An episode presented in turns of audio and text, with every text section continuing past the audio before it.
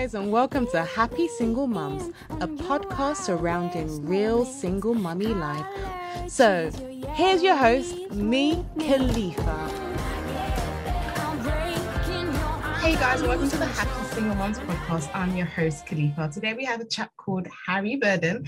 He is a portrait photographer and he um, is amazing because I've seen a lot of his work. And the reason why I asked him to come onto the podcast was because he has um, a book called Single Dads, where he has got loads of pictures of different single fathers and their stories as well. And I find that we kind of need to see that more often and remove the stigma of single parenthood because there's thousands upon thousands of single parents worldwide with a variety of different reasons how they became a lone parent. So when I did see your um, the portrait book, I just thought, yes, it's so refreshing to actually have a different angle of single parenthood. So please tell the audience a bit about yourself and how you came up with the magnificent idea. I know it's your second book because your first book was about the Holocaust. And yeah, I know that you, you mentioned in one of your interviews that it's kind of part of you, but you've never really lived it. But looking through the, the people's eyes of how they experienced it kind of brought it back to life. So um, yeah, I, I've spoken a lot. so please tell the audience a bit about yourself. Okay, so I am a portrait photographer. I've never really done anything else. Uh, for the first sort of probably I, I, just gravitated towards doing portraits of people rather than landscapes or anything else. When you're a photographer, you have to start. To, it was before Instagram, before mobile phones, really. Uh, you know, I've been doing it for 30 years, and so basically, I drifted. I drifted towards doing people, and because I like sort of recording the relationship I have with the person on the day and interacting and that kind of it, craving intimacy maybe or, or connection and I think if you're good at photographing people, it's inevitable that you end up photographing celebrities. So for the first sort of 15, 20 years of my career, and and I still do them now, I kind of do portraits of famous people. So I, you know, I photographed Stephen Merchant uh, last week for The Guardian, you know. So um, but in parallel with that, when I reached sort of middle age, um, and I, I sort of split up with my ex, uh, and I sort of got to a point in my life where I was kind of reassessing my values and how, what I wanted to do with my life. And uh, I think I think really um, it's important that your life has meaning and that you feel that you're you'll have a creative out out out you know output and and I realized that um, it's seductive doing celebrities, but you know everyone's interested to know what David Beckham's like or or the Spice Girls or whatever. But ultimately, it's quite banal uh, and ephemeral. And so I sort of decided to do projects that I I had skin in the game that I was kind of committed to and would enrich me in a way that um, perhaps you know being commissioned to do these portraits of famous people didn't. And so yeah, my, my dad was a Jew, so I did the I did portraits uh, of, of Holocaust survivors in in a way at, at the beginning, probably just to explore an, a part of my identity. Um, you know, I'd sort of had I grew up in Devon, although I was born in New York, uh, and so I never met any Jewish people because it's quite kind of monocultural down down here. You know, I spent you know 20 years living in Hackney, but I'm sort of back down here now. But so so basically you know, it was an opportunity. You know, I had these little events like when I was a kid, my dad sort of told me about the Holocaust. And then subsequently, I remember being on a bus in on a school trip to Berlin. And there were a load of kids. They were just being kids. They were being silly. You know, it was in the 80s or whatever, or maybe even 70s. I think it was the 80s. And that, you know, it was kind of less enlightened back then. I remember these kids at the back of the bus. They were looking out the window and they were going, "Look at all those dirty Jews."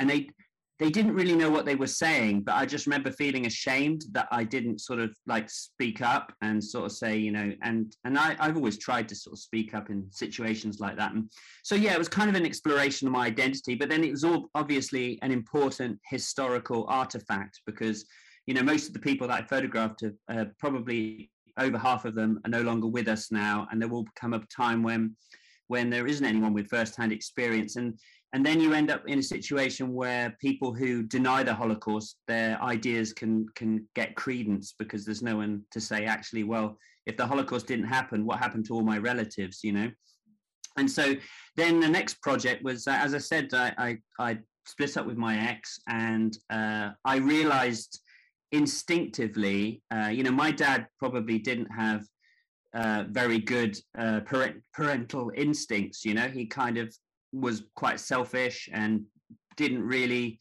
wasn't really that into being a dad but i kind of as soon as i got four children and and as soon as they uh, they arrived you know i was just like they changed everything you know uh, everything becomes different. Um, i talk about it at the beginning of the book you know how your everything is heightened uh, and your perimeter of potential suffering is enlarged because they become you know anything that happens to them you sort of feel it kind of viscerally as you know. Um, uh, you know it's sort of being a parent kind of is a is is something that kind of changes your whole perspective and how you see society because you become part of a greater whole and you sort of see you sort of are more invested in the idea of caring for your for other people's children as well as your own in, in, and so i realized that my role as a father was sort of more important really than than photographing my career or having status or being successful and i mean there's no point in being a great photographer or an artist if, if your parents if your kids think you're you know like an arsehole. Yeah, and so uh, yeah so i kind of uh, with that in mind, I got asked by a charity to do some portraits, uh, to give away a portrait session because in my guise as a as a celebrity portrait photographer. Um, so they asked me to do this portrait to give away a portrait session to raise awareness for their charity, and their charity basically helped single parent dads uh, cope because quite often dads aren't as domesticated and they they gave them cooking uh, lessons and, and just sort of help them integrate because quite often it's not the default. So often the, the dads are kind of viewed with a bit of suspicion if there's a single parent dad. They're not kind of they don't kind of network in the way that this, maybe the single parent mums do uh, and support one another. And, and so it kind of provided those sorts of services. And we i found it hard through the charity uh, I, they asked me to give away this charity uh, this charity sort of portrait and so I suggested that I do a project because I've been thinking about doing something. Uh, and then basically they didn't they weren't able to give to get me a whole lot of dads, but I sort of took the ball and ran with it and used the used my social media to find people. And then eventually uh, got in the, in, in the beginning of lockdown, I sort of found a publisher. Uh, and it came out in the spring this year, and it's uh, it's called Single Dad, and it's uh, on Hoxton Mini Press, which is a sort of arty art publisher in in Hackney in East London and they sort of uh, they did a really nice job. So I'm really it's great to see it out there. It's a much more personal book than the Survivor: A Portrait of the Survivors of the Holocaust, which was my first book, which is a much bigger book and and you know got published all over the world and and there are a lot more copies of it out there. Yeah. But that's basically the story. that's absolutely awesome. That's refreshing as well. In regards to the Holocaust, um, I actually read, I can't remember what the study is, I'll look for it afterwards. I read um, a study about people that were women that were pregnant during the Holocaust. Um, after they gave birth to their, their children, they, the, ch- the child suffered from depression. And they actually did a study on, on the, the children's children as well. And there was like a line of depression that has been passed yes. down. So yeah. um, I think it's really important to understand history. Um, and I'm, mm. happy that you actually brought it back to life in regards to seeing people that have experienced that and learning mm-hmm. from from our past as well. That's the thing that I think we need to echo, like learn from the past that we shouldn't Absolutely. it, and as well as fixing traumas. And I love the fact that in our society now we have so much information. I think it's like information overload kind of thing, but if you know that you have an issue, if you know you've experienced trauma, you have to deal with it yourself because you mm. can pass it down to your children's children unknowingly mm. and unknowingly as well.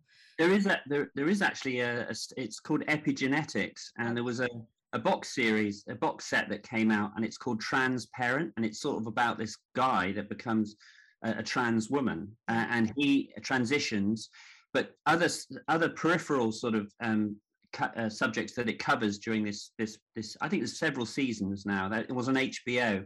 Is epigenetics because one of the one of it they're, they're Jewish. The family is Jewish, and one of the the siblings there's two two sisters and a brother.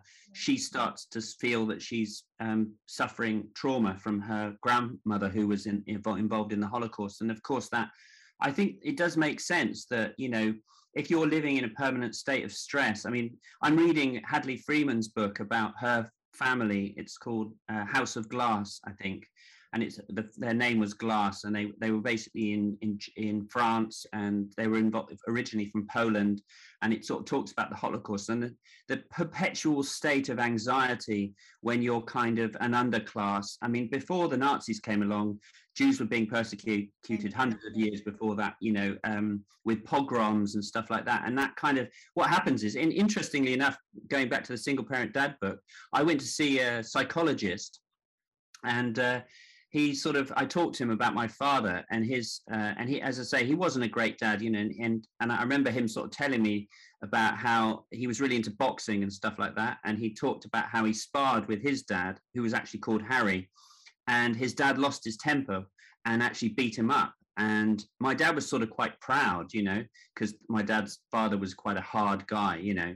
And um, the, the psychologist pointed out that in cultures where you have an underclass and there's a lot of violence being meted out to Jews in the form of pogroms and where they're kind of random acts of violence towards this this kind of other class that's sort of seen as disgusting and kind of beneath uh, contempt, sort of lack, lacking humanity. What happens is that a lot of that violence is then uh, taken back into the family and and taken out on the children. And so that's probably you know something that uh, it's it's another way that it sort of passes down through the generations uh, where there is kind of um, trauma and, and and and dysfunction. It kind of carries on generation to generation as well as in but this this study is actually it says it's in the genes you know. It's called genes. epigenetics. Yeah. Oh, yeah.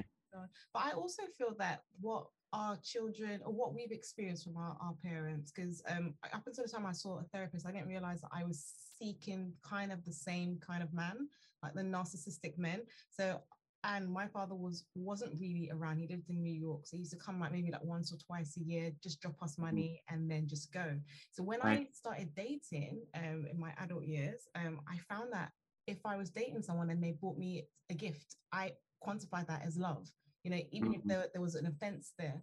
So I have relearned and I've gone through therapy how to love and what love is. But I mm. oftentimes feel that what we lack from our parents, we it's kind of it teaches us a lesson on what not to do for our own children in a way. Mm.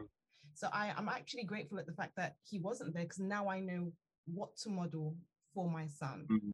So I think that mm. oftentimes that's it's kind it's bad, but it's good in a way because we know what not to do. How the prototype that that they have, I didn't like that, so I'm going to make sure I'm better for my child for my child, and he's going to be better for his own children as well. Yeah, yeah, no, that's really interesting. In fact, um, uh, after the book came out, you know, do you know the School of Life? You know, Alain de Botton. Uh, so he's a, a, sort of philosopher and a public intellectual, really, and he's done books about architecture and and philosophy and sort of psychotherapy, and and it's really interesting. The School of Life is a huge kind of uh, uh, kind of organization, a platform uh, for the for the common good, really, helping people get help and so on. But they also publish books, and he's asked me to do a book on divorce wow. uh, and interview people because he really likes single dad and he wants the same approach. So I'm actually looking for people who uh, who've actually been divorced or in the process of being divorced or uh, have have got divorced. Uh, you know, uh, for and then to do a portrait of them and then get some ask them how they got divorced and then uh, you know why they got divorced and then and then what they've learned from it so maybe you could be one of my subjects yeah definitely i've got, I've got loads of recommendations because the thing is studies have shown it that the um divorce has gone up especially during the pandemic it has mm. skyrocketed i think that mm-hmm. oftentimes work and being out were were kind of a pacifier for what's actually happening in a mm. relationship. Mm. So now people are I've called, I say relationships are like mirrors, you know, and mm. oftentimes you don't like what's looking back at you. And I think that that's why so many people have just, their relationships have, have broken, broken down. I mm. also feel like we're not really taught, we are not given a healthy example of how to love, how to tolerate one another, and mm. understanding mm. each other as well. If they need to have classes about communication in schools, yes, maths and English are excellent, but just how to handle conflict, how to forgive ultimately, because mm. I don't think we're taught how to forgive, we're just told forgive. But then mm. oftentimes mm. it's just like there at the pits of our stomach, and then there's another offense, and there's another offense, and then like it comes up like a volcano. So I think there are mm. there are things that we still we need to teach our children. We need to learn for ourselves not to damage an, another person. There's the thing. There's a quote that says, "Hurt people hurt people." So you need mm. to make sure you are fully ready um, even whilst you're separating, you have you might have to deal with that person again. If you haven't forgiven, your Yeah. child's gonna feel that kind of resentment because Mm. it's they're still part of your child. So we have to just, you know, get to a place whereby, all right, we're not happy in our relationships and we're willing to let go and move on. I, I, yeah, I definitely realized instinctively uh, because basically my my long my relationship i have four three children with my original uh, wife and we kind of um, we couldn't communicate we we were we were kind of quite both quite dysfunctional backgrounds and we just couldn't really communicate with each other. And the whole process has been one of great learning. And i basically got to the situation where you know due to me probably not meeting her emotional needs and being too involved with my work and probably a narcissist myself because i had my dad as a role model i basically sort of um, you know got to the situation where she sort of wanted to be with someone else. And i realized that the best way to kind of win her back the best way to not win her back and get on with my life the best thing for the children was to accept the situation and realize that if someone's in love then you know you basically have to embrace that and you have no control. You have to just let it go and work on being uh, having a different kind of relationship. And that's what sort of manifested itself. And it was it was actually quite a, an amazing process because i never would have envisaged when i was in my 20s being somebody who would be that able to do that. And then you know subsequently i had another child with my with my now ex. We were together for about sort of 10 years. Um, but that I probably rushed into that relationship and didn't take my time to learn the lessons that you have to learn. And it's really since I've been single, um, you know, I kind of really took my time and I just got to know myself and I really sort of was much more mindful. And also there's a really good book actually, you might be interested. I'm going a bit off off track, off tangent here, but there's it's a fantastic book and it's it's about attachment and it basically the premise of the book is that we have different attachment styles in relationships Oh, is it called Attached? yes oh, I- yeah have I've you read, yes, I've read the book. It's awesome. it's awesome yeah and it and i kind of it's my daughter's a um, she's 25 and she's a psychologist and obviously she's dating and everything. And so we talk about it and we're doing a project together actually called first drawn. I don't know if you saw it on my website. So since the beginning of 2019 whenever we meet up she draws a picture of me and i photograph her. And it's sort of about our relationship and the passing of time. Um, we've done about sort of 50 now um, and then and then i sort of put the two together the drawings and the photographs.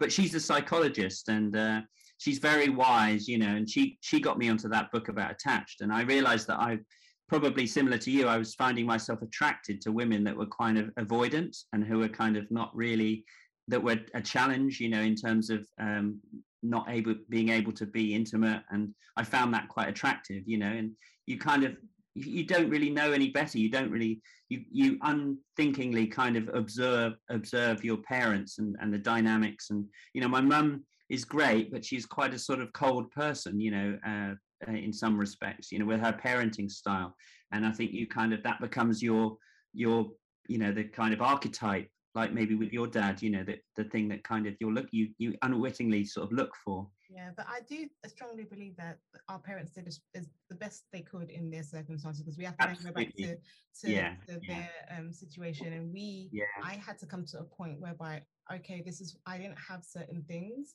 but I can make a choice on whether I want to move forward. And I, um, I love philosophy. There's this chap called Rene Descartes. He says, "Cogito ergo sum." I think, therefore I am. So we actually have to. ta- I, I've got that tattooed on me as well. So we hmm. actually have to take ownership of the choices, even down to like the our inner critic. You know, like we hmm. have to take ownership of what we are thinking. Even if you're divorced, you're separated, you're a single hmm. parent, your career isn't going where you want it to go, you have to take ownership.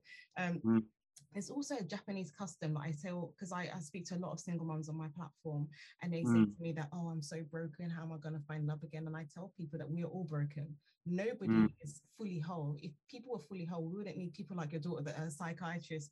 Because Mm. even people that had the magnificent childhood, they might have been lacking one thing. You know, Mm. no one is actually whole. So this Japanese custom is called ting ting tusi. I don't know whether I'm pronouncing that right. So it's K I N G S U G I King. Mm. Yeah, maybe I say it wrong. So what they do is that they have broken glass, yeah, but they never throw away broken glass. They actually stick it together with pure gold. they stick all the pieces back together with pure gold. And I often tell the mothers on my platform, whenever you feel broken, it's your choice what you want to stick back together. You can either stick it back with unforgiveness, um, anger, bitterness, and um, resentment, or you can stick it back with pure gold. You know, like mm. you make the choice to put yourself back together again mm. And be stronger than before. Mm. So mm. it's a bit like the the Nietzschean thing, isn't it? Yeah, uh, yes where you where you mend stronger you know where you've been broken you you can develop this sort of um, heightened sort of sense of empathy you know you can kind of it helps you understand the world when you sort of experience these things so it is kind of a gift you know sometimes the childhood you have at the, it might have been difficult at times but it but quite often it makes you the interesting person you are. By all means and i do think that you have life will teach you a lesson hence why we said i said earlier about dating the same person. You would only you carry on doing the same things till you learn that lesson. You know mm. so life is such a beautiful thing that it will carry on giving you the same lesson up until the time you say no no no i've identified this and i'm go- walking another way. That's when you've actually learned your lesson so mm. let's move on to some of your um, photography so mm. what advice because i've got loads of girlfriends that really want to get into photography and they're so afraid they're like oh where, would, where do i start what advice would you give people who are wishing to actually get into photography um, I would say that there's probably never been a better time. I mean, eh, you're carrying around these amazing cameras, um, they, which you can kind of get fantastic results, and they're very intuitive. I mean, when I started, I mean, I do think there are sort of fundamentally male traits, and there are sort of fundamentally female traits and we kind of live in a world where we, we which we construct whereby we kind of uh, acknowledge that but at the same time we we just see people as people. So there are plenty of women who have lots of male traits and vice versa. You know i probably have good female traits in in terms of being able to communicate well and having empathy because it's ne- it's necessary to do what i do. And i think in the past photography was all about male traits. So it was all about sort of obsessive control of, of attention to detail you know these kind of when I started in the 80s, uh, you know, it was mainly men in these big studios in London. And, you know, they had this kind of mystique and very powerful char- charisma. And, and people bought into that and everything. Uh, and whereas now, you know, it's much more sort of polymorphous, like, you know, everyone's on the internet, everyone's carrying phones, it's much more accessible it's less that you don't have to really learn this technique in a kind of obsessive slavish way you kind of can just pick up a phone and and and it's more about capturing moments and sort of actually can certainly in the realm of portraiture it's about sort of creating creating an intimate moment. Um, there in, in what I would say there are a couple of things I would say. First I would say on a practical level on a really boring prosaic level the most important thing is is back up your pictures because there's no point in taking really great pictures if you did manage to take a really amazing picture that you love and brings you so much joy of your son or whatever. Yeah. there's no point in in having it if you if you then sort of don't back it up. So don't just use the cloud you know buy a hard drive especially i'm assuming they're going to be digital. I mean it's sort of backed up if you're shooting on film. There's a sort of a hipster contingent that loves shooting on film and everything and the negatives are sort of like backups in a way. So that's a really boring thing to get out of the way. But i would say just start noticing light. And and really being a photographer is having an opinion about the way you re- arrange things within a frame. Yeah. and so start to sort of notice what you like. Start looking at other photographers you know maybe on instagram or whatever and developing uh, opinions about how you frame things how you see the world. That's really the essence of photography. It's also with what you do you know i think the digital sort of shift that we've seen um, has really kind of em- the people that are successful, I think, they emphasize the very nature of humanity, which is storytelling, which is which is create understanding narrative. That's how we remember things. You know, when we remember things, we're not accessing a hard drive. We're actually sort of it's a creative act, and so I think basically photography is part of that. It's a, it's a storytelling. It's, a, it's so think about the narrative. Think about what you're trying to say. I mean, there's two things I always say to students when they're starting out is, you know, if they're doing a project, I always say um, th- uh, about the subject that they're considering. You know, how how do you feel about this subject, and what are you trying to say? And you know, initially it's fine to just do a picture because it's decorative and you want to put it on the wall. But but the really powerful stuff, you know, maybe says something. It's it's kind of it wants more than that, you know, and that's that's kind of the the bigger big advice I'd give, which is think about what you're trying to say, you know, um, because it's a wonderful storytelling medium, you know. Yeah. So I, I love the fact that um, pictures actually convey so much emotions that you can even be on Instagram, for, for example, and then just stop. I think that that's when you know a picture is is amazing when it stops you in your tracks. So in this fast-paced society as well, like everyone's, I call it, I call our generation Uber generation. How then do you manage to catch that magnificent photo? Like what, what, what about if you or you're having burnout? How do you get inspired, for example? Well, I would, I would rather than, I mean, there's lots of different types of photography. So what you're sort of referencing is probably like documentary photography when you're a, a street photographer and it's fly on the wall kind of thing. But what I would say is you there's nothing to stop you sort of slowing things down. And it's a wonderful, you know, if you see see someone and and they look really amazing, you know, it's a great. Uh, the camera can be a, a, a, sort of a key to kind of a, a, burgeoning friendship. So you might say, I just think your style is amazing. Can I t- can I take a portrait? And then you end up having a conversation.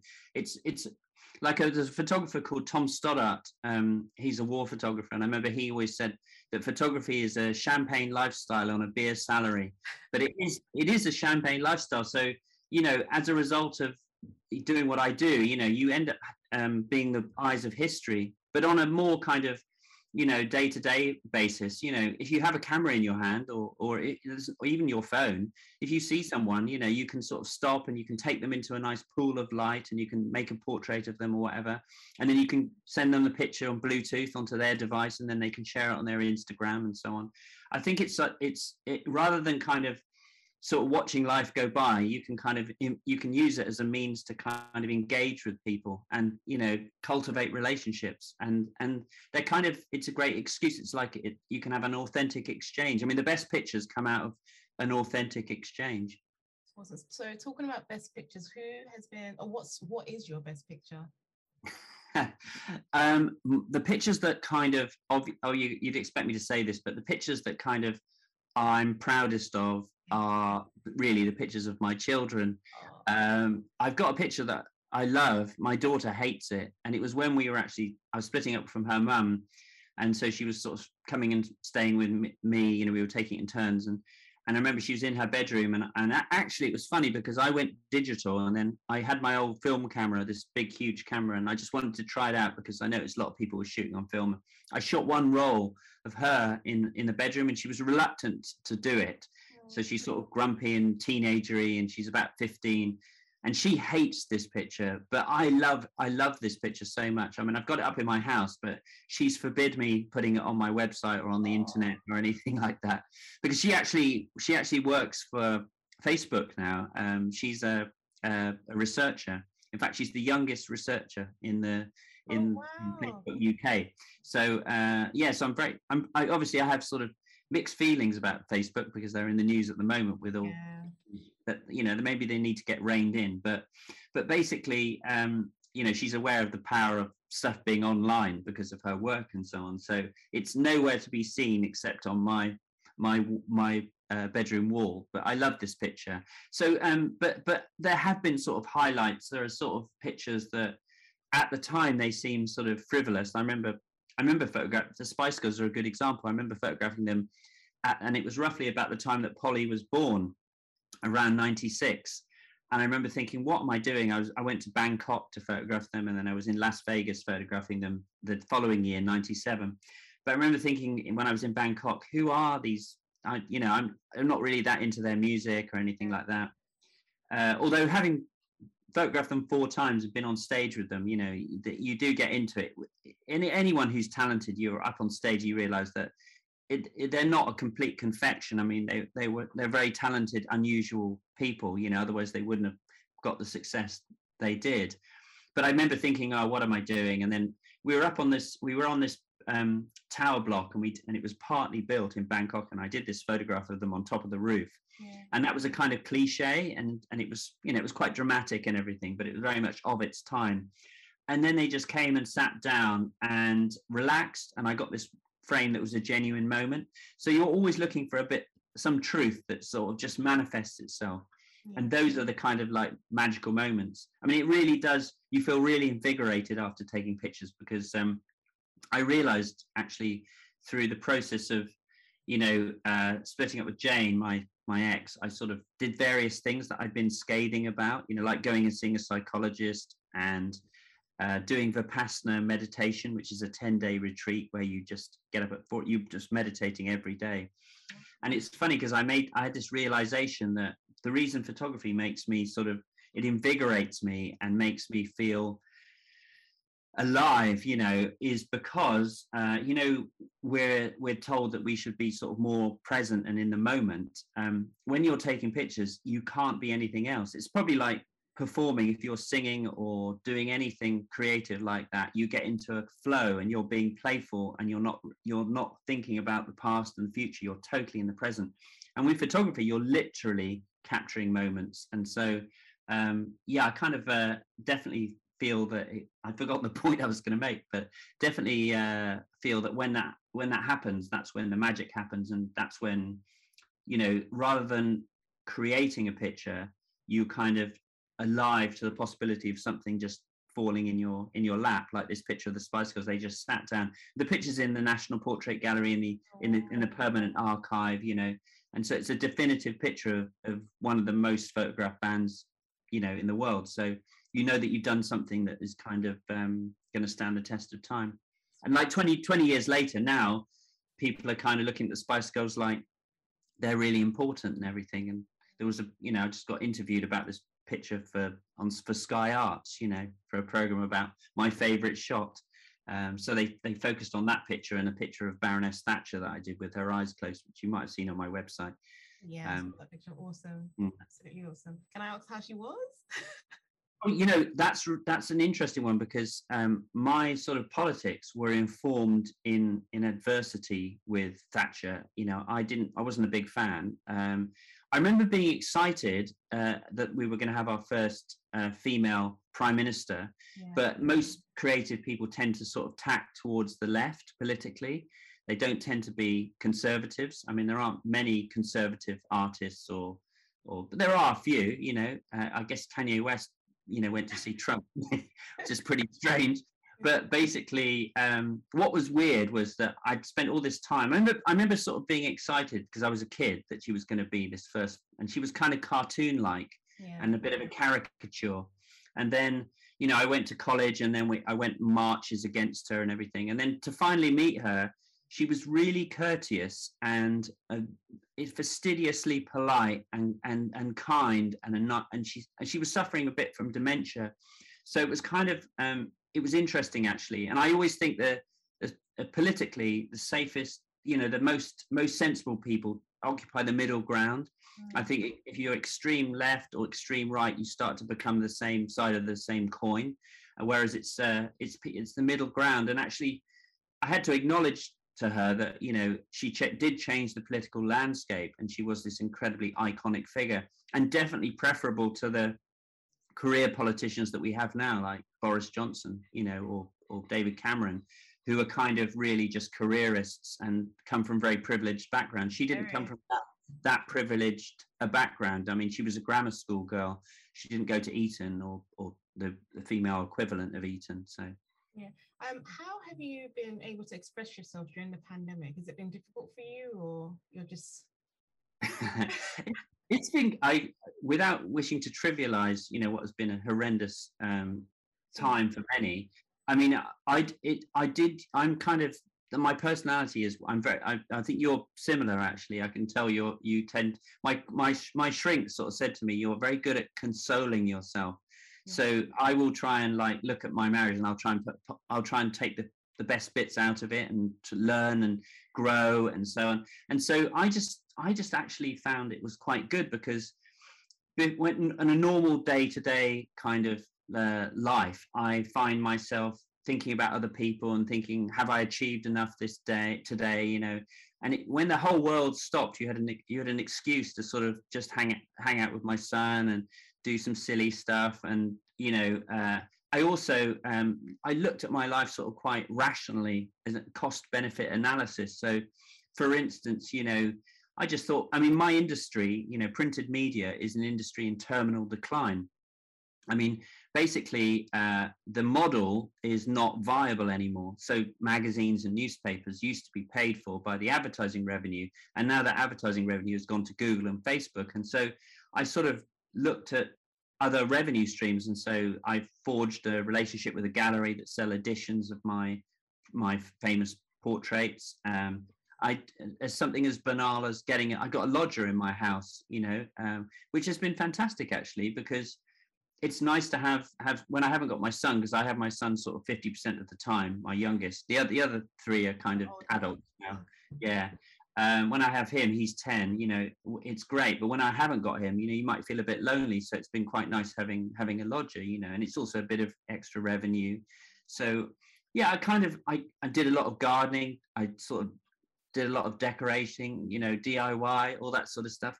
So without you know trivializing it. Um, I mean, I'm sure it's a lot harder being in London. You know, um, yeah, I, mean, I, I actually want to move. I um, during the pandemic, I realized I don't really want to. Kind of want to live near the countryside. Like, mm-hmm. um, I just I want to be able to open my window because I live in in East London.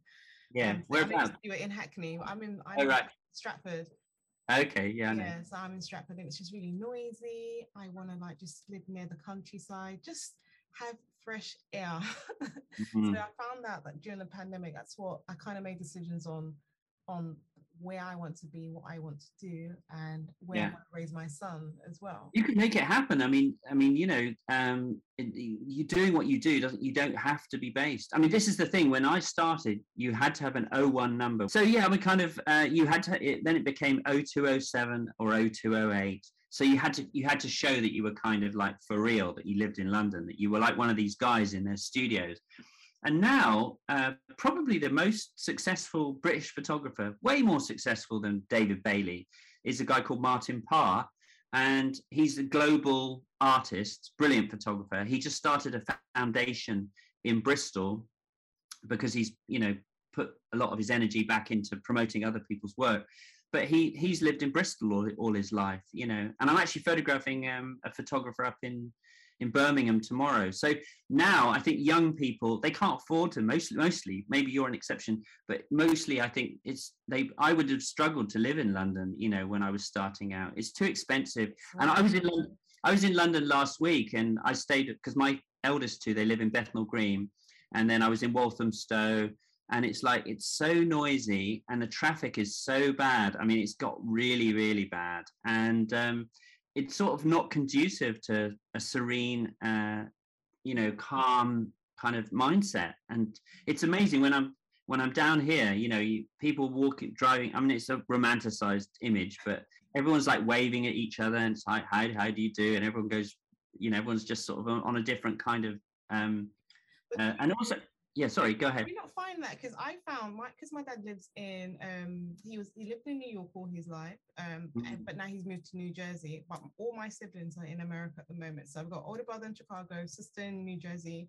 and a younger brother in new jersey as well and when every time i go over um to to america i find out they're really friendly in comparison mm-hmm. to yeah, over yeah. here and it, even when i sit on a train on the central line if i if i I, we don't smile. We don't smile mm-hmm. to each other. We're mm-hmm. not. We're not very um, gentle towards each other. When I was in America, as you're walking, a complete stranger will say, "Hey, how's your day? How you doing?" You know, mm-hmm. and even if they find out that you're a tourist because of your your voice, your your um, voice, they they just mm. they want to know about you. They care. It might not be genuine, but I just wish we had mm. that kind of you mm. know that kind of relationship with other people like just wanting to look we're losing the human touch i know with the british yeah. people are meant to have like a stiff up, upper lip but i wish we were more like that and i find it even hotter mm. countries like if, if, whenever i go to like the caribbean or any other country mm. they're just really intrinsically friendly yeah i totally agree with you i mean i did a i i used to work for you know ngos and stuff like i went to guinea with tom hiddleston and then we go around, uh, you know, for UNICEF. So we go around uh, properly remote uh, communities, uh, and and and and we'd be sitting around a campfire with these people, like 12 hours from the capital of of Guinea, properly in the middle of nowhere with only like a generator and stuff. And I just thought these people are so much happier they're just sort of like you know they might not have like all the they might not have facebook and all this kind of self marketing to each other and this kind of very competitive atomized, individualized existence, but they're they're a proper community, and they kind of that's how we've evolved to be is in a small small community, and we all know each other, and we all kind of support one another. So yeah, I totally agree with you, and it's I think I think London. I don't want to do down London because I, I love London as well. I love going up there and, and I you know I have a place in London so I, because a lot of my work is in London, but I do find it it's like just the just the traffic and getting across London is is getting worse and more onerous. Uh, you know, it took me on a Saturday morning. I was giving a talk um, in the afternoon. Uh, one of my the last single dad I photographed. He runs a recording studio in Morden, which is on the end of the Northern Line. And I was staying with my friends in in Walthamstow, and it took me two hours to drive from Walthamstow to Morden. You know, they are opposite ends of London, but it used to take an hour to get across, but it, I mean, this is really boring for the podcast. No, no, I'm, I'm interested. Yeah. Yeah, no, it's it's sort of. Um, I just think it's not. I think London's kind of, uh, you know, post maybe it's post Brexit or there's a different atmosphere. It's it's sort of lost some of its its pizzazz, you know, yeah, generally. Uh, but I definitely think people are friendlier up north as well. I don't know how much. Okay, I'm gonna I'm gonna try try up north. I'm gonna try looking up north. Yeah, but definitely, definitely in America, you know, it's yeah. a different. I mean, although having said that, you know, there's lots of different. America's like lots of different countries, isn't it? So yeah, yeah, different states, different, different kind of attitudes. Um, yes, um, Harry, where can people find you on social media if they want to go into photography, find a little bit more about you, find out okay. information about you? Where can they? Okay, so so my so if there is anyone listening who is a is is basically thinking of getting divorced uh, or gone through that process and would like a free portrait um, basically get in touch um, i you know it, it is quite a challenging thing but and, and initially i think we were going to get like people that couples but i think that's going to prove too difficult. So i'm actually going to just photograph individual people that are quite enlightened like i was because i i realized that basically it wasn't like my ex um, was terminally ill or the children someone had got run over big deal you know? She just wanted to be with someone else and that's cool you know? And that's quite a lovely thing i mean and if you if you truly love someone you want them to be happy even if their plans don't involve you. So you know it, it's basically people who are able to kind of learn and, and and able to talk about you know they're getting divorced. But if they want to get in touch my my Twitter is uh, Harry Borden. That's B O R D E N uh, uh, UK, I think it is on um, Twitter. So that it's at Harry Borden UK. And then my Instagram is just Harry Borden. And then there's a Facebook page with Harry Borden. So B O R D E N. Awesome. Harry, thank you so much and have a magnificent rest of your day. All right. No, lovely, to, lovely to meet you. Um, good day.